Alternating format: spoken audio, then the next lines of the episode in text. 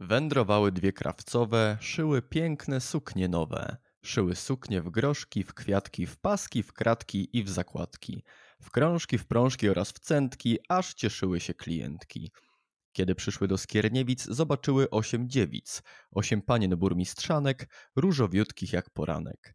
Wezwał, wezwał burmistrz dwie krawcowe, dla mych córek zróbcie nowe, piękne suknie w różny deseń, niech wystroją się na jesień. Rozłożyły dwie krawcowe materiały kolorowe. Siedem panien skromny gust ma, a kaprysi właśnie ósma. Nie chce krążków, prążków, kratek, ani groszków na dodatek. Na desenie wciąż się dąsa, oczy we łzach, buzia w pąsach.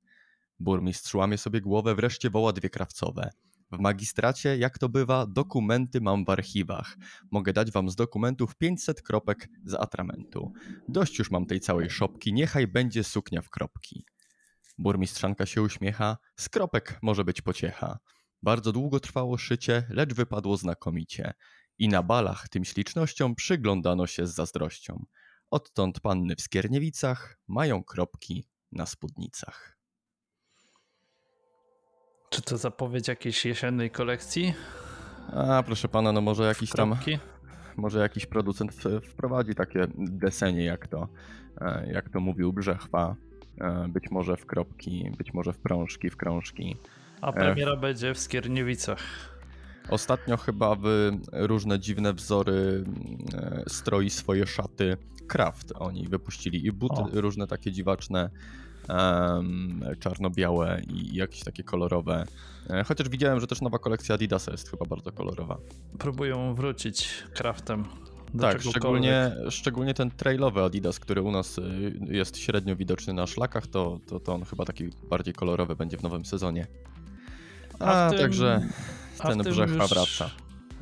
A w tym już dziesiątym odcinku niepoważnych treningów drugiego sezonu, rzecz jasna, jak zwykle w stałym składzie.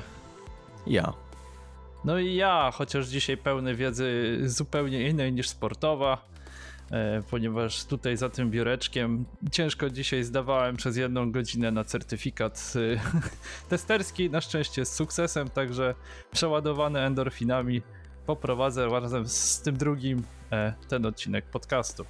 Tak, jeżeli są producenci, którzy chcieliby w tym momencie Radkowi przesłać sprzęt do testów, zapraszamy serdecznie. E, Radek jest oficjalnym testerem, może testować. Tak jest. E, Tester certyfikowany, tak to, To, o właśnie, właśnie, to ten, to jak, y, jak w u psów rasowych, nie? Może być rozpładniacz i tak dalej.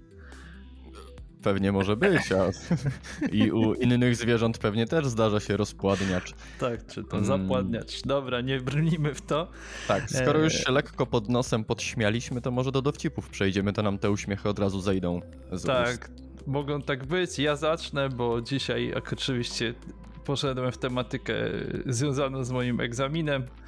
E, Ty, ty, dowcip totalnie nie, nie testowy, a jednocześnie bardzo nerdowski, więc nie, nie, na pewno nie każdy go zrozumie, a jeszcze mnie się z tego uśmieje. Otóż, e, panie Grześku, dlaczego programiści nie pracują w Wigilię? Ojej, bo tam Bo Bóg wiem. się rodzi.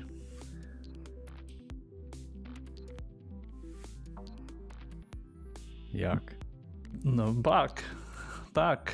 Ajajaj, proszę pana. Widzi pan, i to jest właśnie taka szana, którą, z której się zaśmieje bardzo mało ludzi, a jak się już zaśmieją, to do rozpuku. Ajajaj. No dobrze, proszę pana. E, Ja w takim razie przetestuję pańską zdolność do strawienia dowcipu. Kognitywną. E, Wracamy do kategorii zagadki, dlatego że wydaje mi się, że to jest najbardziej taka interaktywna kategoria. E, Ja cały czas mam nadzieję, że nasi słuchacze również w duchu zgadują te zagadki. I jak to już mówiłem jakiś czas temu, e, zdarza im się być może czasami w emocjach wykrzyczeć odpowiedź. Może jak jedą samochodem, może jak biegną gdzieś i słuchają naszej audycji.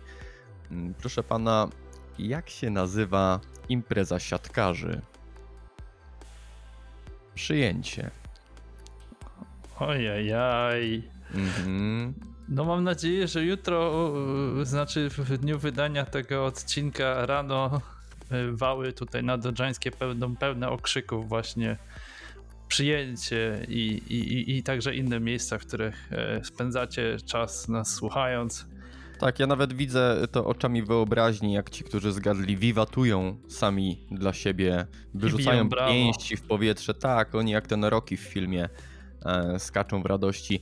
E, pewnie to pana w ogóle nie ciekawi, ale zdradzę jeszcze, kto dodał ten dowcip na stronę, z której go przeczytałem. Był to pan lub pani K podkreślnik 19, podkreślnik 92, podkreślnik 35, podkreślnik 8, podkreślnik 3, podkreślnik 11. Na pewno ma dużo znajomych z podobnym loginem, dlatego tak dużo podkreśników musiało wystąpić. Boję się myśleć, co się dzieje, gdy odgadnie się ten szyfr, proszę pana. Matrix jest w tobie.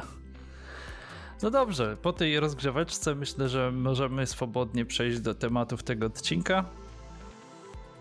Swobodnie lub mniej swobodnie, proszę pana. Kto zaczyna w tym tygodniu? Myślę, że jako pierwszy wojownik bardzo pan się do tego nada. Dobrze, e, spróbujemy w takim razie. E, Szczególnie, że mam ułatwione zadanie, bo w tym tygodniu, e, czy w zeszłym w zasadzie tygodniu, wymyśliłem, że postąpię przewrotnie, na odwrót niż to było ostatnio, czyli najpierw dodałem tekst na bloga, e, a, a teraz będę o nim opowiadał. Ostatnio było tak, że najpierw nagraliśmy, potem e, dopisałem to na blogu, bo wydawało mi się, że nie wszystko co mówiłem było e, bardzo jasne. E, Teraz e, z kolei zdaje mi się, że u tych, którzy czytali notatkę na blogu, to co teraz będę mówił e, stanie się odrobinę jaśniejsze. I e, oczywiście nie będę referował absolutnie tego, co, co tam zostało napisane, e, będę się do tego odwoływał, Mm, ale, ale powiem też parę e, takich ciekawostek, nazwijmy to na boku, których nie zawarłem w tekście. No bo ten tekst też na jakieś swoje granice musi mieć. W każdym razie, temat jest też nawiązaniem do tego, o czym mówiliśmy w poprzednim tygodniu. Chodzi o powrót po kontuzji i jakie błędy popełniamy. E, Niestety już z lewej i z prawej słychać, że mimo iż sezon dopiero się rozpoczął, e, to tych kontuzji wśród y, mniej i bardziej bliskich znajomych niestety przybywa. Tada! Więc może i ten temat będzie w zasadzie na czasie. E, Jeżeli chodzi o to, co jest w tekście, wymieniłem tam pięć błędów, one częściowo się ze sobą zazębiają i też dzisiaj będę je traktował jako takie zazębiające się, nie będę się odnosił po kolei do każdego, tylko tak myślę, że pójdziemy potem freestylem e, po tym, jak przeczytam wszystkie pięć e, wypunktowanych. Jeżeli chodzi o tę piątkę, e, pierwszy błąd, który wypisałem, to skupianie się na czasie jako wyznaczniku odbudowy. Drugi poleganie wyłącznie na wizytach u specjalisty. Trzeci powrót do sportu po wyeliminowaniu bólu. Piąty odpuszczanie treningów oraz wzmacniania drugiej kończyny. E, no, to był czwarty. I piąty bagatelizowanie e, przeszłych kontuzji podczas planowania treningów. No i proszę pana, jak to jest z tym czasem? Em, skupianie się na czasie jako wyznaczniku odbudowy. To, co chciałem przekazać w swoim tekście, to to, że czas nie mówi nam wiele, żeby nie powiedzieć, że nie mówi nam niczego na temat tego, w, jakim, e, w jakiej kondycji jest nasza kończyna. Powiedzmy, że zerwaliśmy sobie jakieś więzadło, mija sobie 2-3 tygodnie i no my w zasadzie możemy zgadywać tylko o ile jest lepiej, jeżeli tego nie przetestujemy. Dlatego tak naprawdę dla nas wyznacznikiem tej odbudowy i naszej obecnej kondycji e, powinny być właśnie testy. E, I to testy, e, im dalej jesteśmy w tym toku rehabilitacji, tym bardziej zbliżone do specyfiki naszego sportu, ale do tego będę jeszcze e, przechodził. I mamy dosyć, dosyć ciekawy przykład, jeżeli chodzi o to skupianie się na czasie, bo mm, niedawno zebrano badania do, dotyczące tego, jak szybko do sportu wracają e, zawodnicy po zerwaniu. Nie, nie, to nie było po zerwaniu, to było e, po zapaleniu ścięgna Achillesa. No i y, zebrano dziesiątki czy setki badań i wyszło, że po 12 tygodniach od zapalenia ścięgna Achillesa, czyli po 3 miesiącach, do sportu wróciło od 10 do 84% zawodników. No i co nam to mówi? No nic nam to nie mówi. W zasadzie No, mówi nam to, że dosyć, Dosyć duża rozpiętość faktycznie. potężna. E, I mówi nam, że w zasadzie no, e, jakie badanie i jakie osoby tam wzięto, jakich sportowców, z jakim doświadczeniem, grających na jakich pozycjach i tak dalej, e, no to takie wychodziły im wyniki. Od 10 do 84% nie mówi nam zupełnie nic. I to jest po trzech miesiącach. E, Później sprawdzono jeszcze, czy były dłuższe badania prowadzone mniej więcej w tym kierunku i sprawdzono, że po roku od zapalenia ścięgna Achillesa, no to nie jest jakaś skandaliczna kontuzja, no umówmy się, po roku do sportu wróciło od 50 do 95 chyba procent zawodników. No czyli w zasadzie jedyny pewnik jaki mamy to to, że po roku nie wrócili wszyscy. A reszta to znowu jest taka rozpiętość, że no czas nam nie mówi absolutnie nic. W zależności od tego, e, jaką oni tam próbkę wzięli, no to albo ci zawodnicy w większym stopniu, albo w mniejszym wracali do kontuzji. Dlatego musimy tak naprawdę testować się mm, już w ramach tych, tego procesu rehabilitacyjnego, żeby oceniać postępy, e, bo czas nie mówi nam e, absolutnie nic. E, jeżeli chodzi o te testy, to też zwrócono uwagę na to, że bardzo często nie oddają one, jeżeli nawet są prowadzone. Mm, Bo to nie zawsze tak jest. Czasami po prostu odczekuje się e, jakąś tam powiedzmy e, liczbę dni, tygodni czy miesięcy, i, i w zasadzie to już się mówi, że no to już możemy wracać, wszystko jest ok. Jeżeli się przeprowadza testy, one często nie do końca oddają nam, nazwijmy to, charakterystykę danej dyscypliny. E, Albo może nawet czasami jeszcze węziej charakterystykę pozycji, na której gra dany zawodnik, czy charakterystykę zaangażowania zawodnika w daną dyscyplinę. No bo to weźmy sobie na, nawet pod uwagę taki prosty sport jak bieganie. E, No jest bieganie amatora, który sobie w weekend raz na jakiś czas wystartuje powiedzmy w nieformalnych, krótkich zawodach typu parkrun. No i jest e, bieganie zawodowca, który tydzień w tydzień przebiega 200 e, czy 200 ileś tam kilometrów, wykonuje dwie jednostki dziennie i musi się sprawdzać na poziomie międzynarodowym. No to to jest bieganie i bieganie. E, Tym bardziej różni się to w sportach zespołowych, na przykład na różnych pozycjach. E, No jeżeli weźmiemy pod uwagę piłkarza, e, no to jeżeli mamy obrońcę, napastnika i bramkarza, no to, to są trzy, trzy różne pozycje, a jeszcze w zależności od tego, na, na jakim poziomie i- ligowym grają, jak często grają, jak prowadzone są treningi, no to tu po prostu tych zmiennych jest tak dużo, że czas y, no, no, nie mówi nam absolutnie nic, to po pierwsze, a po drugie, no musimy faktycznie te wszystkie takie cechy charakterystyczne i dyscypliny, i zawodnika wyłapać, żeby być w stanie dobrze ocenić, czy on już się nadaje do sportu. Bo to, o czym też się mówi w badaniach, to e, że. Aha, wróćmy jeszcze do tych testów, bo zaraz się pogubię z wszystkim. E, to znaczy, testy. Tu się mówi o czymś takim jak testy zamkniętych umiejętności i otwartych umiejętności. No i te testy zamkniętych umiejętności to są takie testy, e, powiedzmy, typowe testy funkcjonalne, jak się wykonują fizjoterapeuty. E, I one mówią, że w jakimś tam stopniu na przykład można obciążać dany staw, bo jesteś w stanie wykonać na przykład półprzysiad e, z dodatkowym ciężarem, czy ileś tam półprzysiadów e, i to wychodzi bezboleśnie. No ale jak to się ma potem do sportu, w którym musisz wykonać na przykład sprint? No to są zupełnie inne obciążenia. Więc znowu warto byłoby się w taki sposób badać, czy w taki sposób sprawdzać swoją dyspozycję znowu do powrotu do sportu, jak ten sport wykonujemy. E, No bo w rzeczywistości żaden sport nie przypomina tego, co, co, co się widzi w tych testach fizjoterapeutycznych. E, Dlatego, dlatego warto to po prostu wziąć pod uwagę. Kolejna rzecz, o której się mówi, to to, że ten powrót do sportu to nigdy nie jest takie, powiedzmy, przekroczenie jednych drzwi.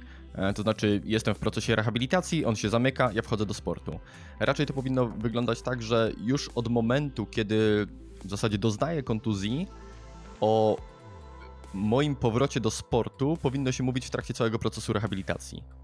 E, dlatego na przykład wyróżnia się, e, i o tym akurat w tekście wspominam, różne sposoby uczestniczenia w sporcie. E, to znaczy, zawodnik, ja tam mówię akurat o przypadku piłkarza nożnego, bo to jest dosyć łatwe takie do, e, do rozdzielenia. E, zawodnik piłki nożnej, taką swoją docelową dyscypliną jego jest to, że on po prostu przez 90 minut e, gra w piłkę nożną, przez dwie połowy. E, ale podczas procesu rehabilitacji on najprawdopodobniej nie zostanie od razu dopuszczony do peł- pełnowymiarowej gry e, 90 minut i to jeszcze w jakimś tam ważnym meczu. E, Na początek być może wróci częściowo na treningi z zespołem, e, częściowo będzie pracował osobno, częściowo być może jeszcze będzie pracował z fizjoterapeutą, przejdzie sobie ten etap uczestniczenia w sporcie, następnie zostanie dopuszczony na jakąś część gry, na przykład mecz już będzie tam wygrany, powiedzmy jego zespół będzie prowadził 4-0, to go tam wpuszczą na ostatnie 5 minut, później go wpuszczą na jakimś e, też stałym ustalonym spotkaniu, powiedzmy tam na 15 minut, pogra coraz dłużej, dłużej, dłużej, coraz bardziej będzie wchodził w ten sport, mm, aż ostatecznie wróci do 90 minut gry e, na pełnię swoich możliwości. No i w przypadku biegaczy może to wyglądać dokładnie tak samo, to znaczy naszym sportem no w, te, w teorii jest startowanie w zawodach biegowych, no tak w zasadzie możemy sobie tak uznać, e, co nie znaczy, że zawodnik, który dostał kontuzji, e, wychodzi z tego procesu i on w zasadzie od razu jest gotowy do startu w zawodach. Tu również e, jeszcze w czasie trwania tego procesu rehabilitacyjnego powinniśmy podejmować um, takie aktywności, które nie są dla nas bolesne, ale już wdrażają nas, nas, w ten sport. To znaczy, to mogą być marsze planowane, na przykład możemy maszerować coraz dłużej, e, możemy wprowadzać sobie e, różne elementy mało obciążające, typu wejścia po schodach, mało obciążające to powiedzmy relatywne, e, ale, ale powiedzmy nie tak obciążające jak bieganie e, i w ten sposób krok po kroku dochodzimy na przykład do tego momentu, gdzie my jeszcze jesteśmy daleko od zawodów, ale już zaczynamy truchtać i prowadzimy sobie to, to, dalej. Być może budujemy sobie y, powoli objętość, budujemy sobie intensywność tych treningów. Niewykluczone, że w międzyczasie cały czas trwa rehabilitacja z fizjoterapeutą i wykonujemy sobie tam pod jego okiem e, różne ćwiczenia. Potem na przykład y, wybieramy sobie zawody, ale nie docelowy mocny start, w którym chcemy pobić życiówkę, tylko jakieś zawody takie powiedzmy dla nas kategorii C, jeszcze krótkie, jeszcze bez elementu wielkiego współzawodnictwa, w których startujemy sobie tak, żeby po prostu jeszcze raz się odnaleźć na zawodach, poczuć jak to jest. I w ten sposób powoli, powoli, spokojnie budujemy sobie ten nasz powrót do sportu. Więc y, powrót do sportu, bo to też e, po angielsku stosuje się dokładnie taki termin e, return to sport. I tam polega to właśnie na tym, że już od momentu doświadczenia kontuzji, tak to nazwijmy, przez zawodnika, on powinien być, przynajmniej teoretycznie, um, wprowadzany jakoś do tego uczestnictwa w sporcie na takie sposoby, na jakie jest w, w stanie. Jeżeli nie jest w stanie grać, to staramy się go przynajmniej jakoś tak, e, nazwijmy to nawet psychologicznie, e, pod ten sport układać. Bo, bo powiedzmy tak sobie przykładowo, że zawodnik może nie być w stanie grać w spotkaniu. E, piłkarz, bo, bo znowu to jakiś taki prosty przykład. Ostatnio dużo, dużo tego typu przykładów czytam, więc jest mi łatwo od razu podawać. E, może nie jest w stanie zagrać w meczu, ale może siedzieć w szatni z zawodnikami, słuchać na przykład odprawy przed meczem. I on już jakoś tam z, tego punktu widzenia takiego emocjonalnego, mentalnego wchodzi w sport. E, no, biegacz to powiedzmy nie będzie na, na odprawę przed zawodami jechał, ale y, nie, nie, nie głupią tak naprawdę strategią jest na przykład cały czas obserwowanie tego, co się dzieje w świecie biegowym. To może być oczywiście momentami frustrujące i tak samo mogło być dla piłkarza y, słuchanie odprawy w meczu, w którym nie może zagrać, e, ale sprawia, że my cały czas mentalnie gdzieś tam w głowie jesteśmy na to bieganie nastawieni, więc my gdzieś tam powoli sobie budujemy tą taką świadomość, e, że wracamy do sportu. E, co może być szczególnie ważne, bo nie wypadniemy tak naprawdę z tego całościowego obiegu.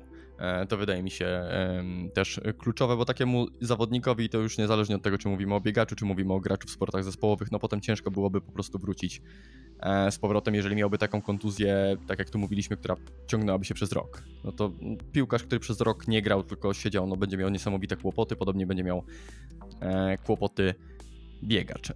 Więc tak, reasumując, nie mówimy o czasie, jeżeli chodzi o odbudowę. E, warto jednak ten czas brać pod uwagę, bo wiecie, no, mówiłem tutaj o, tych, o tym zapaleniu ścięgna Achillesa i że tutaj różnice są między sportami e, i między tymi ludźmi, których się e, bada.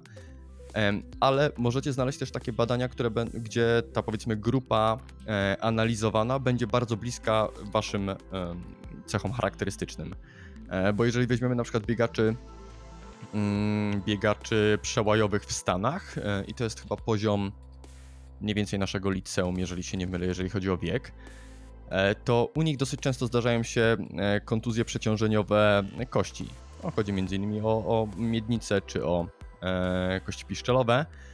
I tam faktycznie sprawdzono, że e, oni mniej więcej średnio wychodzą z tych kontuzji po około 13 miesiącach, czyli po roku z okładem. E, I jakkolwiek nie jest to wiadomość e, specjalnie pozytywna, e, to przynajmniej jakoś nas nastawi na ten proces. Nie będziemy sobie robić nadziei, że my tak naprawdę za dwa miesiące już będziemy biegać na pełnych obrotach. No ale też nie będziemy w jakimś takim stanie pożogi, że my to najwyżej za 3 lata wrócimy do jakiegokolwiek ruchu. E, I to wydaje mi się już jakiś krok do przodu, bo pewnie nie jeden spotkał się z taką sytuacją. Ja się spotkałem, że w dość młodym wieku usłyszeli od lekarza, że generalnie u niego to już do końca życia tylko basenik i ewentualnie rower. Bo pan to się nie może obciążać, bo pan to ma kolana jakieś tam e, w śmiertelnym stanie. E, no i ja coś takiego usłyszałem dawno temu i się okazało, że no kij, kija nieprawda. E, I, I wiem, że no, ludzie spotykają się z tego typu diagnozami od lekarzy, a tu jeżeli sprawdzimy sobie te statystyki czasowe, to się okaże, że dobra, no być może trzeba będzie około roku, być może się uda w 10 miesięcy, no ale faktycznie się z tego wyjdzie i wróci się do takiego pełnoprawnego sportu. Tak, także to na pewno trzeba brać pod uwagę, że czas może być dla nas wskazówką, ale nie powinien być na pewno no, takim czynnikiem decydującym, jeżeli chodzi o, o ten proces odbudowy i powrotu do sportu. E, druga kwestia to właśnie to testowanie. E, te testy nie zawsze będą łatwe do przeprowadzenia, ale po prostu weźcie pod uwagę, że warto wprowadzać jakiekolwiek obciążenia po, mm, po kontuzji bardzo miarowo. E, czyli zaczynamy od zupełnie od zera w zasadzie, jeżeli chodzi o bieganie bardzo często. Nie myślimy o tym, co to się działo przed naszą kontuzją i ile objętości robiliśmy, tylko w zasadzie warto sobie od samego początku bardzo powoli budować objętość, intensywność i wprowadzać bardzo, bardzo powoli akcenty, bo to tak naprawdę dla takiego zwykłego biegacza byłoby tym takim bardziej e, funkcjonalnym testem. E, to, o czym jeszcze wspominam w tekście, to odpuszczanie tych treningów, na które moglibyśmy sobie pozwolić. To też jest duży błąd i, jeżeli chodzi o e, współczesną fizjoterapię, raczej wskazuje się na to, że jeżeli pacjent w cudzysłowie może się ruszać, to ruszać się powinien. Nawet jeżeli to nie jest ruch w tym jego wyjściowym sporcie, jeżeli nie jesteś w stanie y, biegać, ale jesteś w stanie pływać, no to szoruj na pływalnię. E, jeżeli nie jesteś w stanie e, biegać, ale jesteś w stanie maszerować, to staraj się w miarę dużo maszerować, żeby cały czas te nogi pobudzać do odbudowy. E, to pozw pozwoli przynajmniej w teorii przyspieszyć ten czas rehabilitacji. Spojrzę jeszcze sobie szybko na notateczki, czy jeszcze coś mądrego wypisałem z tego um, z tego tekstu. Ale chyba nic szczególnie mądrego, proszę pana. Mam taki komentarz, Grzesiu, bo właśnie fajnie to tak e, zacząłeś e, odnośnie generalnie tego badania, nie? To pierwsza rzecz, że tam, jak mówisz, były tylko grupy sportowców z procentowym udziałem, w jakim tam czasookresie ktoś wracał. Nie było to powiedziane zupełnie o dyscyplinie, więc podejrzewam, że no trzeba by wziąć to jako przyczynę pierwotną te, takich wyników, że jeden mógł mieć zapalenie Achillesa, a jeździ na koniu. No to wtedy tak Achilles tylko boli, ale to nie wiem, no może chodzić rzadziej tego konia tam szczotkować a, a inni długo wracają, bo są właśnie piłkarzami i tam ten Achilles ciągle dostaje w, w kość, nie? Ale to już takie, takie własne przemyślenia odnośnie tego, tego czasu, okresu po, po, powrotu. Bardziej mnie tutaj e, właśnie zainteresował ten punkt, który mówiłeś o powracaniu do sportu, nie? Że, że piłkarze tam są e, angażowani do takiego uczestnictwa, nawet nie tyle sportowego, co osobowościowego no i tutaj takie mam myślenie, bo porównanie do biegaczy w tym przypadku jest dosyć trudne, moim zdaniem. Bo oni, jako gracze zespołowi, w dodatku zawodowcy, no, no, wiążą tą aktywność z całym swoim życiem, nie? Albo całe swoje życie wiążą z tą aktywnością, więc no, przez tam ten okres kariery piłkarskiej, że na nie ulegnie załamaniu, bo na przykład nastąpi jakaś eliminująca wszystko kontuzja, albo zaczną chlać, albo coś tam nawywijają z fajerwerkami w łazience i klub ich po prostu wyrzuci i nikt ich nie będzie już chciał. To takie odwołanie do Mario Balotellego.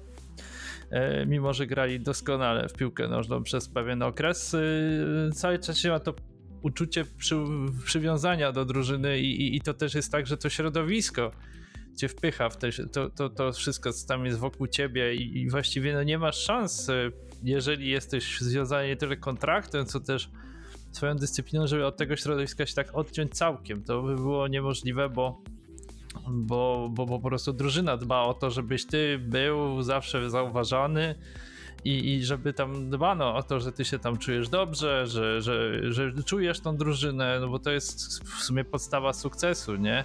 Tak samo zresztą, no moglibyśmy powiedzieć, u sportowców wytrzymałościowych wygląda sytuacja w, w zespołach kolarskich, bo tam jest bardzo, bardzo mocno zespołowe też nastawienie na, na tą dyscyplinę i, i każdy czuje się oczywiście bardzo ważnym elementem zespołu, mimo że przecież tam nie ma, nie, nie każdy jest z tych członków w ogóle zwycięstwo, oni nigdy nawet czasami mogą nie wygrać czegoś w zawodowej karierze, a jednocześnie każdy z nich ma swoją rolę do osiągnięcia su sukcesu, no głównie lidera. No i tam na przykład dobrym w ogóle dobrym przykładem jest to, co się dzieje obecnie w tym środowisku naszym sportowym, kolarskim, e, bo, bo Egan Bernal cały czas wraca jeszcze e, po bardzo poważnym wypadku i tam właśnie widać, że te Ineosy, ten jego zespół bardzo go tak silnie wspiera i wiesz, mimo że on będąc tym liderem zawsze no, jechał niby po swoje, oczywiście wspierany przez wszystkich, no to to, to to, to, to, to zespołowość jest bardzo taka podkreślana i on też o niej wspomina. No i tutaj tak, tak to przeniesienie na światek biegaczy tak nie bardzo to widzę, bo, bo to już musisz mieć jeszcze zaczął amatorów swoje chyba jakieś e, osobiste preferencje, że masz tą pasję taką w uprawianiu tej dyscypliny i, i zaraz ci dam do słowa dość i i, i, i, i, I generalnie, no tak, tak pomyślałeś, powiedziałeś o tej frustracji, nie? Tutaj jest sprawa dyskusyjna, bo e, ludzie często właśnie zaczynają sobie w sytuacji kontuzyjnej, no bo ja akurat miałem takie dłuższe przerwy, e, zadawać pytanie, po co ja to robię, albo jednocześnie mieć ten taki zamiar, zaraz wrócę, to tylko na chwilę i podejmują się tych wszystkich możliwych wysiłków, nie? E, I, i, i, i no i tutaj te scenariusze są strasznie różne, faktycznie. Nie? I tak, tak podchodzi znowu ta psychologia tego właśnie, czy, czy wiem po co ja to robię, albo mam z tego jakieś takie korzyści, że rzeczywiście myślę o tym wracaniu i udzielaniu się w tym całym świadku, czy lepiej rzeczywiście się w tym momencie odciąć i, i nie wiem, popatrzeć na wiele sytuacji z innej perspektywy, nie? Bo mamy na to czas. E, to, co przychodzi mi do głowy, jeżeli chodzi o zespół, to e, zbudowanie sobie zespołu znajomych, tak to w cudzysłowie powiem. I tu niestety posłużę się najgorszym możliwym przykładem, czyli własnym przykładem. E, w moim przypadku ponad półtora roczna przerwa od biegania, która nie była spowodowana kontuzją, tylko tym, że po prostu na ten okres wybrałem sobie inny sport jako wiodący, który tak kłócił się z bieganiem, że ostatecznie mi się tego biegania trochę odechciało. E, ale żeby się nie tłumaczyć, no półtora roku z okładem nie biegałem, ale następnie powrót do tego biegania, gdy przyszło mi do głowy, że faktycznie chciałbym wrócić, e, ułatwiło mi to, że cały czas miałem bardzo duże grono znajomych, którzy biegali. E, miałem z nimi cały czas kontakt w tym okresie, kiedy ja nie biegałem. Wiedziałem też mniej więcej, co się tam w świadku biegowym dzieje. Nie, już nie na takim poziomie zaangażowania jak wcześniej, ale mimo wszystko miałem z tym taki E, kontakt, jakiego nie ma osoba, która kompletnie nie ma tego typu znajomych. Więc powiedzmy, że ta drużyna nie była tak sformalizowana, jak to jest w piłce nożnej czy w takim teamie kolarskim, ale mimo wszystko dla mnie powrót było o tyle łatwiejszy, e, no że ja te takie społeczne więzi utrzymałem. To nie wiem, czy mogłoby pomóc, gdybym miał kontuzję, no bo to jednak jest zupełnie inne wyjście z kontuzji, wyjście z wyboru innego sportu, jakkolwiek by to nazwać. E, w każdym razie wydaje mi się, że to jest przynajmniej ciekawy obszar poszukiwań, e, jeżeli chodzi o ten powrót do sportu i jak można byłoby się mentalnie utrzymać na tej łódce i się nie załamać podczas kontuzji, jeżeli chodzi o biegaczy, czyli sportowców samotnościowych, nazwijmy to. Tak, samotnościowi wytrzymałości, wytrzymałości. Co do testowania, jeszcze takim punkcie, że rzeczywiście, bo ty tam jeszcze wspominałeś o tym nadmiernym słuchaniu się specjalistów, nie? Akurat my mamy taki przypadek znowu, że jednocześnie diagnozy u mnie mówią, że no warto by było jeszcze nie wiadomo co poczekać, a już sam specjalista mówi, że, że warto próbować wrócić do jakichś obciążeń, nie? Bo, bo niby, wiesz, badania te obiektywne takie wskazują, że no tam to, co z czym się zmagam, to jeszcze trwa, ale jednocześnie no, przy badaniu fizykalnym nic nie wychodzi. I teraz pytanie, nie? Że jak do tego podejść w takim kontekście ultra, nie? Albo próby biegania ultra, bo teoretycznie za dwie godziny, za dwie godziny, za dwa miesiące miałbym pobiec stówę. A teraz weź to pomyśl, czy da się coś krótszego zrobić po drodze, czy się decydować na taki start sezonu, czy, czy, czy mogę to zreorganizować, coś krótszego, ale tylko jako jedno w tym sezonie i potem budować wszystko od nowa, nie? No i skupić się na tym, co jest możliwe z dyscyplin, w tym moim przypadku kolarstwo, takie to gravelowe, nie? No tu jeżeli chodzi o badania, e, mówi się o czymś, co tak bardzo luźno przetłumaczę jako o e, kierowanie ryzykiem, jeżeli chodzi o proces wyjścia z kontuzji. Nikt nie ukrywa, a to, to są badania pro- prowadzone głównie przez fizjoterapeutów, że decyzje takie powiedzmy przyspieszające powrót do sportu w różnych formach, no zawsze są obarczone ryzykiem. I być może dlatego wielu specjalistów nie śpieszy się z tego typu decyzjami, nie wysyła ludzi od razu, e, żeby biegali, żeby grali, żeby skakali, żeby robili cokolwiek rozumieją jako sport, bo nie chcą tego ryzyka brać na siebie. E, Być może no, no nie czują się na siłach, żeby e, tak śmiałe diagnozy stawiać, szczególnie, że i to jest e, powiedzmy taki główny punkt, na którym ja się chciałem skupić, jeżeli chodzi o tych specjalistów. E, Szczególnie, że ludzie za bardzo e, specjalistom, e, za bardzo na specjalistach polegają. I to w taki patologiczny sposób. Nie chodzi mi o to, żeby nie ufać e, doktorom czy nie ufać fizjoterapeutom. Oczywiście, że ufać. E, Chodzi o to, że proces rehabilitacji wykracza poza to, co robi z tobą fizjoterapeuta w gabinecie przez godzinę raz w tygodniu. Czy to, co robi z tobą lekarz na e, odwiedzinach u niego raz na trzy tygodnie, żeby sprawdzić, co tam się dzieje z daną kontuzją. Jeżeli będziemy do tego podchodzić tak, że cały nasz proces rehabilitacji e, to jest, e, nie wiem, chodzenie do fizjo e, raz w tygodniu i ewentualnie branie tabletek przeciwbólowych, jak coś zaboli w domu, to za daleko nie zabrniemy. I to jest, myślę, błąd, który popełnia wielu z nas, bo ten proces fizjoterapii na ten proces fizjoterapii składa się w zasadzie wszystko, czy fizjoterapii w zasadzie nie, na ten proces rehabilitacji składa się wszystko to, co robimy każdego dnia. E, I to, I to dosłownie, bo to nawet czy będziemy się lepiej czy gorzej odżywiać. Zresztą są książki na temat tego, w jaki sposób odżywiać się w e, kontuzji, E, bo też gdzieś tam jedną taką na, na, na, na kompie mam. Więc to, jak się odżywiamy, jak wypoczywamy, jakie aktywności podejmujemy, czy wykonujemy na przykład te ćwiczenia zlecone przez fizjoterapeutę na chacie, czy, czy faktycznie je robimy, czy tylko je mamy, ale zapominamy je robić, czy nie chce nam się ich robić. E, No to wszystko będzie wpływało na to, jak szybko e, do swojego sportu wrócimy, to po pierwsze, a po drugie będzie wpływało na to, e, na ile mm, na ile pewną i taką racjonalną i opartą na faktach decyzję będzie w stanie podjąć fizjotera- fizjoterapeuta. No bo jeżeli ty mu prze- przedstawisz, że byłeś w stanie w ciągu tych ostatnich dwóch tygodni, kiedy się nie widzieliście, zrobić tyle i tyle e, ćwiczeń i wyszło ci o tyle lepiej w tym, na tym ostatnim treningu w porównaniu do tego pierwszego treningu, e, no to to już są sygnały, które pozwalają powiedzmy mówić o tym, że, że to idzie do przodu. Tak, e, co do tego, co mówiłeś, nadmiernego słuchania się specjalistów, no to przecież jeden z wielu e, błędów poznawczych, jakie u ludzi występują, a teraz tak się przemądrzam, bo oczywiście no, o, o błędach poznawczych musiałem się też uczyć na dzisiejszy egzamin, więc to jest efekt autorytetu. Zresztą polecam bardzo e, ser, szczerze, z pełnego serduszka, z całego serduszka przejrzenie listy tych błędów poznawczych, bo na pewno jakiś sobie przypiszemy. Myślę, że z tym tematem e, jesteśmy na razie wyczerpani. Grześku, chyba że chciałbyś coś jeszcze dodać? Tak, bo przypomniało mi się to, gdzie się zatkałem w pewnym momencie, jak mówiłem, e, więc teraz e, do tego wrócę. E, Chciałem powiedzieć jeszcze o tym, tam jak mówiłem o tych testach i się zagmatwałem, em, e, o tym problemie niebrania pod uwagę e, przeszłych kontuzji podczas planowania kolejnych treningów. Bo znowu, jeżeli chodzi o takie czysto statystyczne badania, i znowu odwołam się do tych dotyczących e, zapalenia Achillesa, dlatego że no to u biegaczy jest e, kontuzja dosyć, dosyć nieźle rozpoznana, że się tak wyrażę, to okazuje się, że 44% spośród tych, którzy doznali zapalenia Achillesa, potem doznaje go po raz kolejny. Niemal połowa.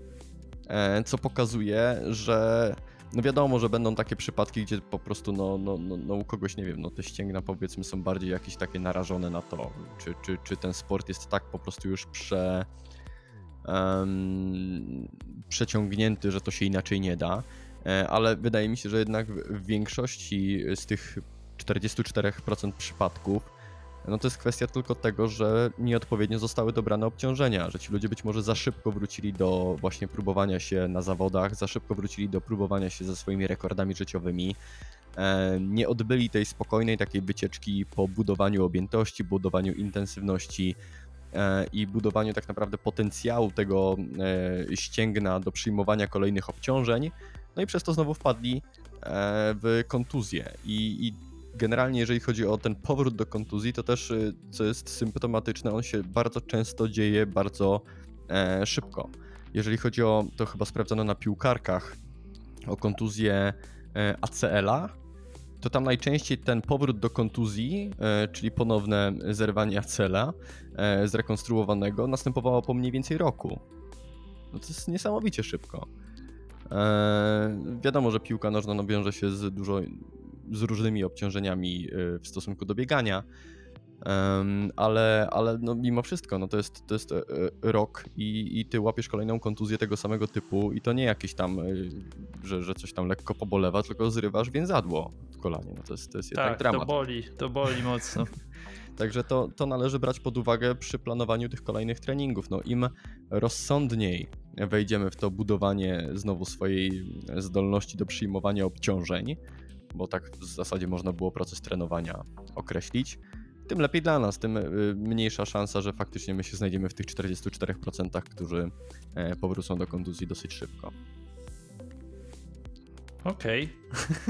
Tylko tyle powiem, chociaż y, nie, nie, może powiem troszeczkę więcej, bo ile razy mogę do tego wracać, nie, że, że ludzie mają te tam e, następne błędy, czyli jakieś tam fałszowanie rzeczywistości, nie, że w przypadku tego Achillesa może tak wychodzić, że no, ludzie nie, nie wiążą tego wszystkiego z przyczyną e, pierwotną. I dlatego tak szybko znowu do tego wracają, ale to już jest sztuczka e, po stronie nie tyle co sportowca, co fizjoterapeuty albo osoby prowadzącej rehabilitację, żeby to wyłapała, żeby nie prowadziła tylko leczenia zachowawczego, czy tam ewentualnie no, objawowego, czyli zlikwidował stan zapalny, ale też wyłapał to przyczynowo, nie? Bo może się okazać, że na przykład tam ta osoba będzie potrzebować jakiejś wkładki do butów, albo nie wiem, takiego stanu rzeczy. I to nie jest tak, że ktoś się po prostu taki urodził, że mu achillesy się psują częściej niż innym albo bardzo rzadkie to jest przynajmniej. Bo oczywiście znam osobę, która jest genetycznie e, po prostu tak, tak się urodziła, czyli genetycznie jest przysposobiona i ma problemy z rzepkami, a mimo tego biega po górach, tylko po prostu regularnie musi odpuszczać, bo rzepki obie się psują. Więc część sezonu jest dosyć krótka i, i, i, i tak to, to wygląda, nie? E, z tym, z tym, z tym, z tym powrotem i, i, i, i pamiętaniem o poprzednich kontuzjach. Więc to, co możemy poradzić, to w zasadzie mm, przygotowanie najpierw dla siebie takich informacji, a następnie przekazanie ich osobie, e, która będzie prowadziła nasz proces rehabilitacyjny, czy to na początku będzie lekarz, czy to będzie później fizjoterapeuta. Informacje dotyczące i nas samych, i charakterystyki dyscypliny, którą uprawiamy. E, to znaczy, nie, nie idźcie po prostu do lekarza czy do fizjo i nie mówcie, że do boli tam czy siam, E, tylko spróbujcie podać tych informacji jak najwięcej. No powiedzcie ile macie lat, no bo jeżeli będziecie starsi, to też to e, wasze ciało będzie się zachowywało. I starsi to nie mówię o, o podeszłym wieku, ja mówię tutaj o wieku 35 plus czy 40 plus, czyli wciąż ludzie w, w sile wieku, ale to już jest z punktu widzenia części naszych tkanek e, starzej niż młodziej. E, więc y, powiedzcie dokładnie, y, zwróćcie na to uwagę, bo to nie jest tak, że lekarz czy fizjo nie ma do tego dostępu, często ma gdzieś tam w jakichś waszych kartotekach, ale zwróćcie na to szczególną uwagę, ile wy macie lat, jak długo uprawiacie sport, y, czy generalnie jesteście aktywni poza tym sportem, który uprawiacie, e, jak konkretnie wygląda ten sport w waszym wydaniu, bo jeżeli wy powiecie po prostu, że biegacie, to tak jak mówiliśmy na samym początku, bieganie nie równa się bieganiu. No jeden biega bardzo krótkie dystanse, bardzo intensywne, drugi biega bardzo długie dystanse, jeden bardzo lubi się sprawdzać na zawodach, drugi biega tylko dla siebie, jakiś tam powiedzmy jogging po osiedlu, więc no, nie, jak wrzucicie wszystko do jednego wora, to zostaniecie potraktowani tak jak y, ogół społeczeństwa, no a chcielibyście być potraktowani jako wasz konkretny przypadek. Jeżeli widzicie, że lekarzowi czy fizjoterapeucie nie świeci się lampka, kiedy mówicie o swojej dyscyplinie, to spróbujcie podać trochę więcej cech charakterystycznych. Powiedzcie mniej więcej, E, jak wygląda ruch w danej dyscyplinie, bo to powiedzmy, no, bieganie wydaje się dosyć proste, ale jeżeli ktoś przyjdzie z jakimś sportem e, mniej powszechnym, no to się może okazać, że faktycznie warto byłoby uzmysłowić lekarzowi czy fizjoterapeucie, no słuchaj, ja podczas y, takich i takich zawodów robię to i tamto, e, no i tu mogą działać siły, nie wiem, na kolano i, i tak dalej, i tak dalej. No po prostu scharakteryzujcie to trochę bardziej. Jeżeli gracie w sportach zespołowych, powiedzcie na jakiej pozycji gracie E, bo tak jak mówiłem o tych skrajnościach typu e, bramkarz i napastnik, tutaj będą dwie zupełnie e, różne pozycje, czy bramkarz i pomocnik. W przypadku siatkówki nie mam zielonego pojęcia, jak się nazywają pozycje, ale też pewnie będą różne i będą się z nimi wiązały nieco odmienne kontuzje, więc powiedzcie, w jaki sposób uprawiacie ten sport, jak bardzo zależy Wam na zawodach, jak szybko chcielibyście wrócić. Im więcej tego typu informacji przygotujecie, tym po prostu no, lepiej dla Was. Też jakie macie ewentualnie możliwości pracy na chacie. To też warto powiedzieć, bo może nie macie żadnych e, i warto byłoby zwrócić na to uwagę, że potrzebujecie takich ćwiczeń, które nie będą wymagały dodatkowego sprzętu na przykład, albo nie macie czasu, żeby dojeżdżać gdzieś na siłownię, e, więc potrzebujecie czegoś, co będzie można zrobić w domu bez problemu. E, warto też być może wspomnieć o tym, jak wygląda wasza robota, czy jeżeli macie siedzącą robotę, co możecie robić podczas pracy, żeby powiedzmy poprawić regenerację czegokolwiek.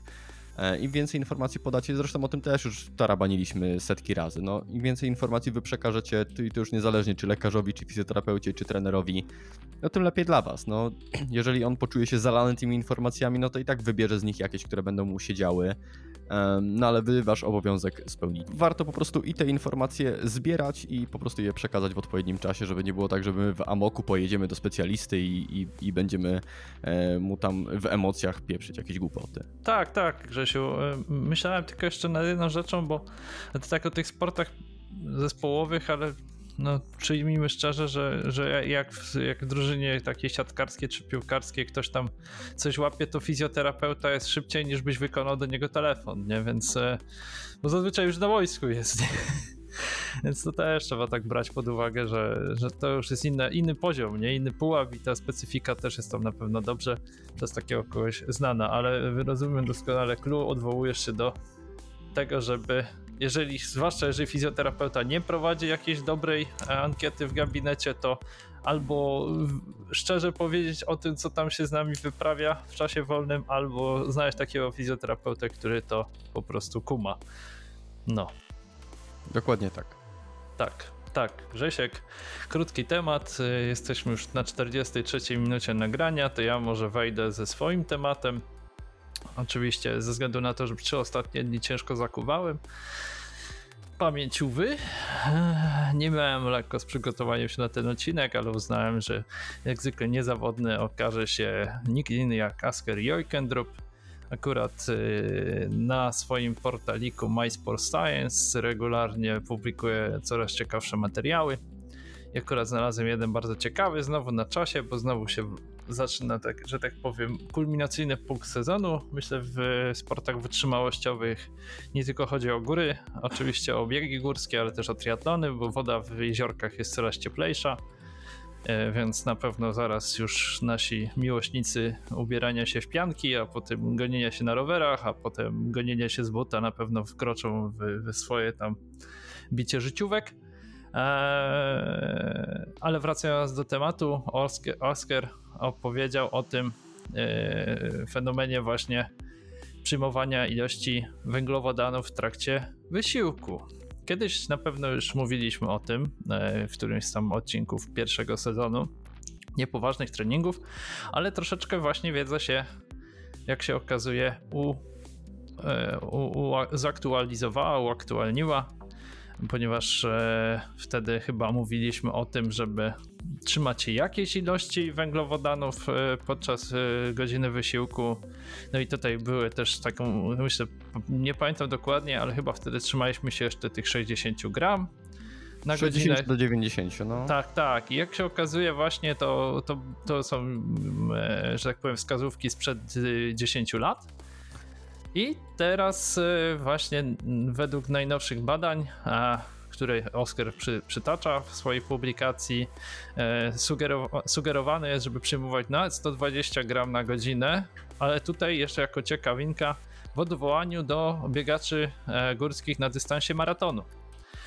I e, właśnie on tutaj bardzo ciekawym przykładem przytacza fakt, że były badania przeprowadzone przez jakiś zespół, chyba hiszpański. Co prawda, grupa badawcza była bardzo nieduża, ponieważ e, to było chyba tylko 26 biegaczy na bardzo wysokim e, właśnie poziomie sportowym, którzy wzięli udział w takim symulowanym wyścigu organizowanym przez tych badaczy, z czego oczywiście tam dosyć mocno się ścigali i z tego co ja czytam to na dystansie maratonu e, suma przewyższeń przekraczała 4000 metrów, więc było tak, że tak powiem, dosyć poważny ten, ten bieg był i na pewno tam się nikt nie oszczędzał. I podczas tego biegu przetestowano właśnie e, dawkowanie z rzędu 120 gram na godzinę, u niektórych biegaczy 90 gram na godzinę, 60 i, i to były takie stawki. E, I po tym właśnie takich, e, przed tymi zawodami oczywiście też były robione pewne badania e, w, na pewno w kierunku tam krwi, e, oznaczeń, a potem po tych zawodach też e, zrobiono właśnie te markery, głównie chodziło o kinazę kreatynową, e, o co tutaj jeszcze, jak ja czytam, kreatyniny, e, i chyba jeszcze Jurea, nie pamiętam co to jest. Każdym razie mm, właśnie mm, wykazano, że e, dzięki temu, tym badaniom, oprócz tego, że oczywiście e, po prostu, że tak powiem, przy tym wydawkowaniu 120 gram na godzinę sportowcy czuli się że tak powiem, z tym perceived exertion lepiej, to też z tych badań wynikło, że, że mięśnie mniej znacznie dostały e, że tak powiem, zmęczeniowo przy tej największej grupie dawkowania. I tutaj e, z takim głównym, z głównym podsumowaniem jest to, że no, wykazano przede wszystkim, chociaż dosyć, e, jak, jak, jak to można byłoby powiedzieć, e, anegdotycznie, że no, to przy, przyswajanie 120 gram na godzinę jest możliwe. Niestety nie powiedzieli w tym badaniu, jak oni dokładnie to osiągnęli. Czy to były tylko żele, czy też napoje, czy jakieś batony, czy jak to w ogóle wyglądało. Jakkolwiek, no tutaj na pewno jest to podkreślone, że e, było też e, to przeprowadzane u sportowców, że tak powiem, wysokopoziomowych, czyli elitarnych, którzy byli przyzwyczajeni generalnie do tak dużych ilości węglowodanów w swojej karierze, czy w ogóle przyjmowania tak dużej ilości węglowodanów w trakcie biegu na godzinę no i to w przypadku odniesienia do takich sportowców, co zwykle zaniedbują e, właśnie spożywanie żeli, czy tam innych, węglow- innych form węglowodanowych podczas e, wysiłku e, sportów wytrzymałościowych, no wskazany byłby trening, nie? Takiej, takie, takie, takie odżywiania się. Tutaj Asker wskazuje na 3 tygodnie takiego czasu okresu, czyli to i tak wydaje się takim długim czasem, no ale też niestety brakuje przykładów o tym, mm, jak, jak by to miało wyglądać. Podczas każdego treningu przez te trzy tygodnie próbować na przykład jeść 120 e, gram na godzinę, czy robić to w formule jakiegoś jedno weekendowego biegu. No niestety tutaj brakuje informacji, ale to jest dobre pole do tego, żeby samemu się zastanowić, co dla nas byłoby korzystne i, i, jako forma przygotowania, jeżeli byśmy próbowali aż tak dużo węglowodanów na godzinę potem podczas zawodów zjeść. Jeszcze jako jakąś ciekawostkę, tak tylko chciałem zauważyć, bo akurat w ramach kurczę researchu, który trwał nie za długo, y, znalazłem dwa opakowania żeli, jakie mam jeszcze w domu. Jeden firmy na A, drugi firmy na N. Nie jest to oczywiście odcinek sponsorowany żadnej z tych firm. Jak się okazuje, to tutaj wskazania nie tyle, że są e, mówiące o tym, żeby trzymać się jeszcze tej stawki dawki, raczej e, e, około 60 gram węglowodanów na godzinę, to tutaj bardziej niepokojące jest to, że w każdym z tych opakowań jest napisane, żeby na przykład przyjmować cztery takie tubki na dobę. I teraz trzeba się zastanowić, jak my mamy to w ogóle rozgrywać, Grzesiek, jeżeli mamy zamiar biec na przykład przez 10 godzin i, i, i jeść tak dużo tych żeli przez dobę, czy tutaj jest jakiś bezpieczny limit, czy nie, czy musimy tak kombinować jeszcze przy okazji właśnie z piciem jakiegoś specjalnego roztworu e, glukozy z fruktozą i kombinować jakoś pod górę, czy, czy po prostu jeść na tej trasie, że tak powiem, tradycyjne posiłki. To jest właśnie takie ciekawe pole do, do, do, do tak myślę, rozważań jeszcze w tym odcinku, o ile nikt nie zasnął po moich wywodach. No tak, w zasadzie można by było się zastanowić, czy to nie zaczyna być taki przypadek, że sky is the limit, jeżeli chodzi o to e, spożywanie węglowodanów, dlatego że w większości przypadków e, już w ogóle spełnienie tych y, od 60 do 90 gramów graniczyło z cudem tego, że ktoś faktycznie będzie w zasadzie co 15-20 minut walił żela e, i cały czas pił izo. E, no to jak dorzucimy sobie do tego jeszcze dodatkowy e, żel, no to kurczę, tak naprawdę u tych takich zawodników bardzo mocnych, nawet jeżeli weźmiemy pod uwagę, że na tym maratonie było 4000 metrów przewyższenia, tak? 4000, Tak. coś, było tego? Takie Jezu, taką a może to było w- przetoczyli. Może to było, wiesz, może to było w stopach podane i to wtedy jest jakieś, co to jest, 1200 metrów. No właśnie o to Coś chodzi, że no tutaj mam kurczę w tym źródle, że e, no chodziło o 4000 4000 meters of altitude difference. Chyba, że tu A chodziło chyba, że liczyli y, łącznie e, podbiegi i łącznie, zbiegi. albo, albo ewentualnie, e, że startowali z poziomu morza i wbiegali na 4000 metrów. Ale czy są takie biegi? Niemożliwe. No i ciężko mi to sobie wyobrazić, no, no, no ale powiedzmy, że dobra, no tak jest faktycznie. E, I mamy tych zawodników, którzy, no Jezu, no, no niech to będzie 4000 metrów przewyższenia, to powiedzmy, że jakieś kozaki by taki maraton poleciały w 5 godzin. E, Wydaje się to sensowna liczba. Przy E, no- 4000 metrów. No to nawet 6. No to, no, to, no, to, no to wiesz, to masz tak naprawdę mm, co do, do spożycia od 20 do 25 żeli, tak naprawdę, na takim, No. y, w takim czasie i y, zakładając, że jeszcze cały czas pijesz IZO. I to w potężnych ilościach, bo to też trzeba brać pod uwagę, że e, żeby te węgle były trawione, e, no to my potrzebujemy dosyć sporo tego napoju wypijać. E, Szczególnie jeżeli miałoby, miałby to być jeszcze dodatkowo napój izotoniczny, czyli tą wodą byśmy sobie nie popijali tych żeli, tylko, tylko, tylko jeszcze izo. To ciekawy byłby przelicznik, ile tak naprawdę należałoby pić, żeby to rzeczywiście sensownie było przyswajalne, no bo się okaże, że ktoś musiałby ciągnąć za sobą dosłownie lodówkę e, izotonika i co mniej więcej 10-12 minut e, jeść żela. E, Więc e, dlatego mówię o tym sky is the limit, bo, bo się okaże, że po prostu no to logistyka będzie nam e, mówiła o tym, ile jesteśmy w stanie zjeść i wypić, a nie to, co tam ewentualnie się stanie z tym dalej e, w żołądku. Bo już w tym momencie, jak ja mówię zawodnikom, czy generalnie się gdzieś tam radzi, żeby w ciągu godziny spożyć e, nie 5 żeli, tylko na przykład dwa i wypić do tego izotonik, czy trzy i wypić do tego izotonik, em, to już dla wielu jest stanowczo za wiele. I mało kto tak naprawdę e, taką strategię realizuje.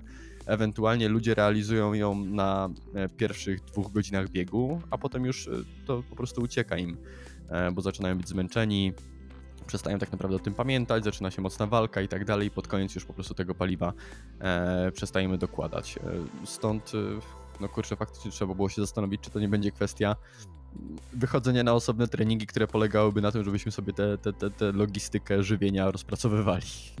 No jednocześnie, no, no sky is the limit, a jednocześnie skupmy się na tym no, wykonalności. No nie każdy jest jakoś taki specjalnie zręczny. Załóżmy, że ci sportowcy nie targali ze sobą całego tego zapasu, tylko mieli jakieś wyznaczone punkty, pewnie przez tych organizatorów, czyli tam każdy miał swój, nie wiem, pakiecik co parę kilometrów, nic nie nosił, nie, nie przeszkadzało mu to, nie męczył się, gdzie ma ten papierek od żela wyrzucić, czy się da przełożyć na rzeczywiste warunki, to też, nie? Może się okazać, że to było takie bardzo laboratoryjne, mimo że w górach. No bo nie, nie uwzględniono dużo takich czynników, które no, u nas y, są przeszkadzaczami i powodują to, że no nie chcemy w pewnym momencie już tych żeli spożywać, bo mamy całą kieszeń tych zużytych folijek, e, już nam to nie smakuje, już, już wiesz, już to jest kolejne odpakowywanie, a marzną te łapy, albo jest coraz już chłodniejszy ten żel, bo biegamy akurat w jakiejś pogodzie, że, że ledwo co tam w ogóle się da to wycuckać. No więc e, ciekawe, czy to, to, to w ogóle jakiekolwiek odwołanie będzie możliwe. A jeszcze następny przypadek jest, znaczy taka, taka obserwacja z mojej strony jest widoczna w tym badaniu, w omówieniu wyników tych badań, to taka, że nikt nie wpadł na pomysł, żeby zastosować u tych sportowców pomiar e, glikemii, nie? Ten taki online, który bardzo jest popularny ostatnio u kolarzy na przykład. O ile jest dozwolony, bo nie na każdej imprezie jest dozwolony, ale chyba na tych etapowych jest dozwolony i przecież z tego korzystają zespoły kolarskie. Dlaczego nikt na to nie wpadł właśnie u tych biegaczy i mogłoby się nagle okazać, że to 120 to, to wcale nie jest jakiś tam e, potrzebne, bo, bo na przykład wystarczyłaby, nie wiem, jednak to 90, bo ta glikemia się nie znacząco różni u jednych i u drugich, nie? Bo przecież są różne zdolności przyswajania i metabolizowania węglowodanów. No ale to już taki, taka, taka nasza dygresja chyba myślę i, i będziemy mogli powoli przejść dalej. No ale fakt, to o czym e, wspominasz byłoby kluczem, no bo te założenia dotyczące 60 do 90 gramów e, tak naprawdę polegały na tym, że na takim etapie przy, e, przyjęcia cukrów zapychały się w cudzysłowie te receptory odpowiadające za transport glukozy i fruktozy. E, No więc skąd się nagle wzięło to, że te receptory są dużo bardziej pojemne? Znowu tak w cudzysłowie, e, na chłopski rozum to wszystko powiem, bo... My tylko chłopski rozum, Grzegorz. No właśnie, bo, bo, bo, bo wydawało się, że tam to po prostu sprawę zamykało, że no, jeżeli chodzi o samą glukozę, no to w okolicach 60 te recep- receptory się zapychają i przez jakiś czas są zapchane. E, Jeżeli dodamy do tego fruktozę, no to korzystamy z innego receptora i jego też jesteśmy w stanie zapchać, jeżeli dojedziemy do tych maksymalnie 90 gramów i to znowu się tam odpycha po jakimś czasie. E, No więc skąd tu się wzięło nagle, że ktoś jest w stanie jeszcze dodatko- dodatkowe 30 przepchać przez te receptory? No, no z takiego fizjologicznego punktu widzenia wydaje się to co najmniej dziwne. E, Szczególnie, że no też te y, wielu z tych badań dotyczących tego poprzedniego zakresu sam y, Jełkendrup uczestniczył. No, ale- Naukowcy. Ale, tak, ale może on ma jakieś tam swoje podejście do tego wszystkiego. Co do tych receptorów, jak ktoś by był ciekawy generalnie właśnie jak działa odpowiedź insulinowa u człowieka, to bardzo fajny materiał mogę polecić o tym, e, opowiadający generalnie o cukrzycy, ale tam też znakomicie właśnie ten autor wyjaśnia jak to w ogóle działa w trzustce u człowieka, to no, w naukowym bełkocie był taki odcinek jak działa cukrzyca, jak zabija cukrzyca i tak dalej, tam było fantastycznie to wytłumaczone jak to jest y, z tym, z tą odpowiedzią naszego organizmu, nie? E, W przypadku właśnie cukru i co powoduje, że te receptory są blokowane. Oczywiście tam chodziło o tą już sytuację patologiczną z punktu widzenia fizjologii, ale no, generalnie mechanizm jest ten sam i, i to fajne byłoby uzupełnienie. A proszę pana, no wychodzi na to, że my się nie będziemy nigdy nudzić z tymi badaniami całą resztą. Oj nie. A odnośnie jeszcze serca do walki naszego i, i braku nudy, musimy tutaj chyba y, jako klamrę zawrzeć odpowiedź dla jednego z naszych słuchaczy, który zadał nam pytania ostatnio y, za pośrednictwem social mediów. Nie wiem do końca, czy to był Facebook czy Instagram, bo ja wszystkie te wiadomości czytam za pomocą Facebooka.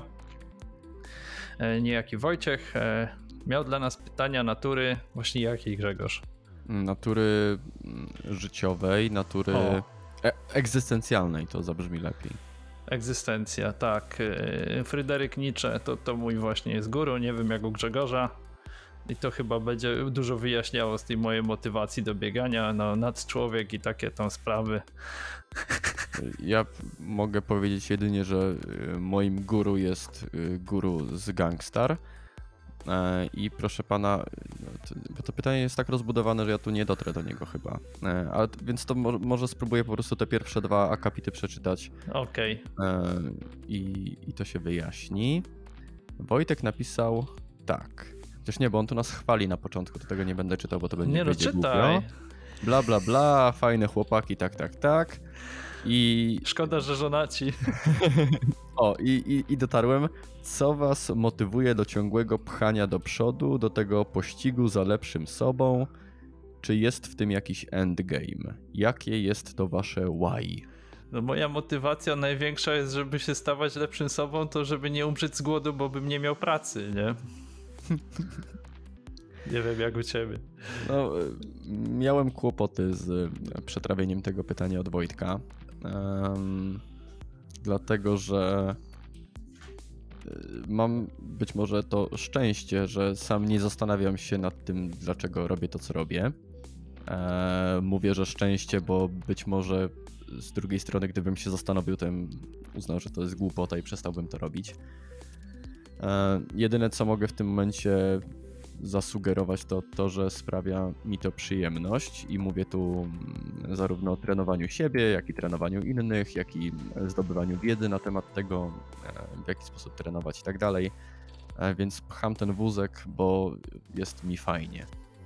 No i fajnie, jakby to powiedział pewien podcaster. E, ja tylko dodam, że no to przede wszystkim chyba dla wszystkich z nas jest źródłem wyraźnie przyjemności. Nie? Mamy jako ludzie chyba tendencję do uzależniania się od różnych rzeczy. I mechanizmy uzależnienia są zresztą chyba bardzo podobne. W naszym przypadku padło akurat na aktywność fizyczną, ale równie dobrze mogłoby być to obżeranie się czekoladą. Zresztą też na nas to chyba padło.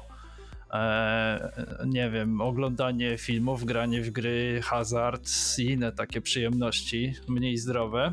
Więc y, to jest po prostu wynagryte budowanie, znaczy działanie w oparciu o działa, działania, działanie tego, nie?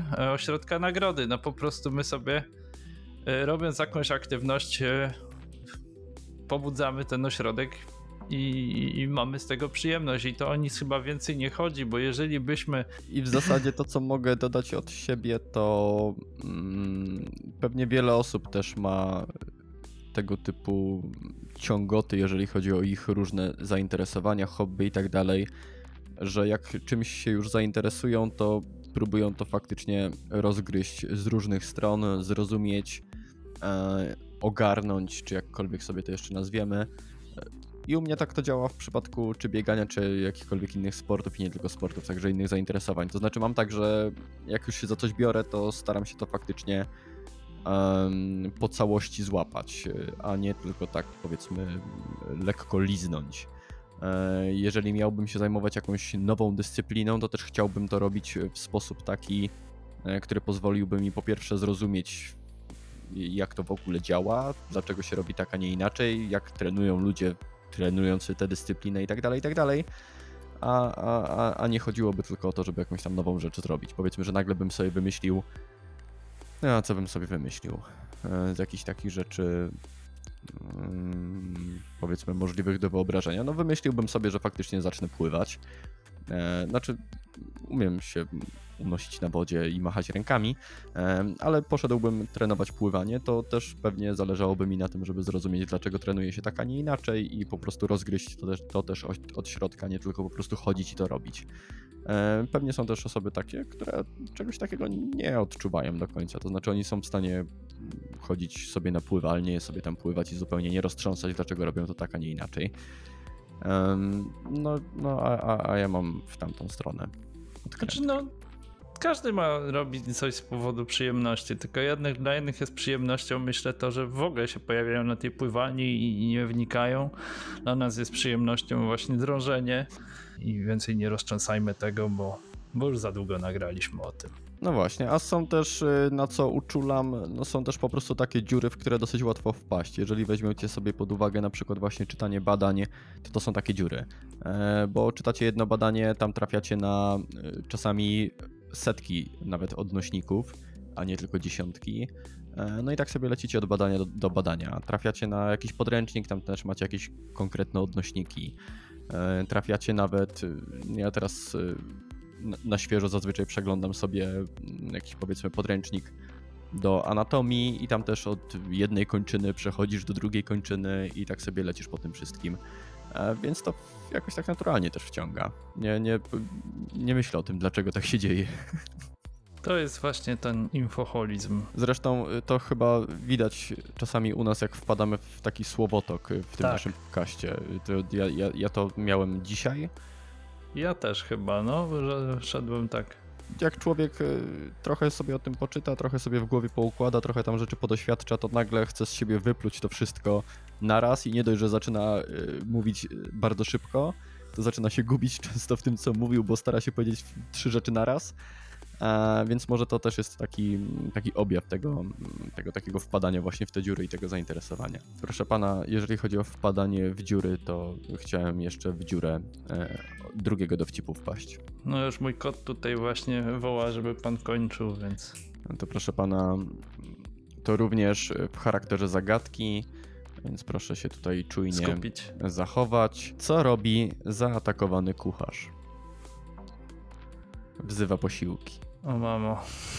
No już prawie, już prawie miałem to z tyłu Mm, głowy, widziałem no. to, widziałem to, że już tam byłeś. Nie, bo ja chciałem pomyśleć, że obiera, nie? Coś, ale jak obiera? Obiera obronnie, co może obrać? Obrać kierunek, nie?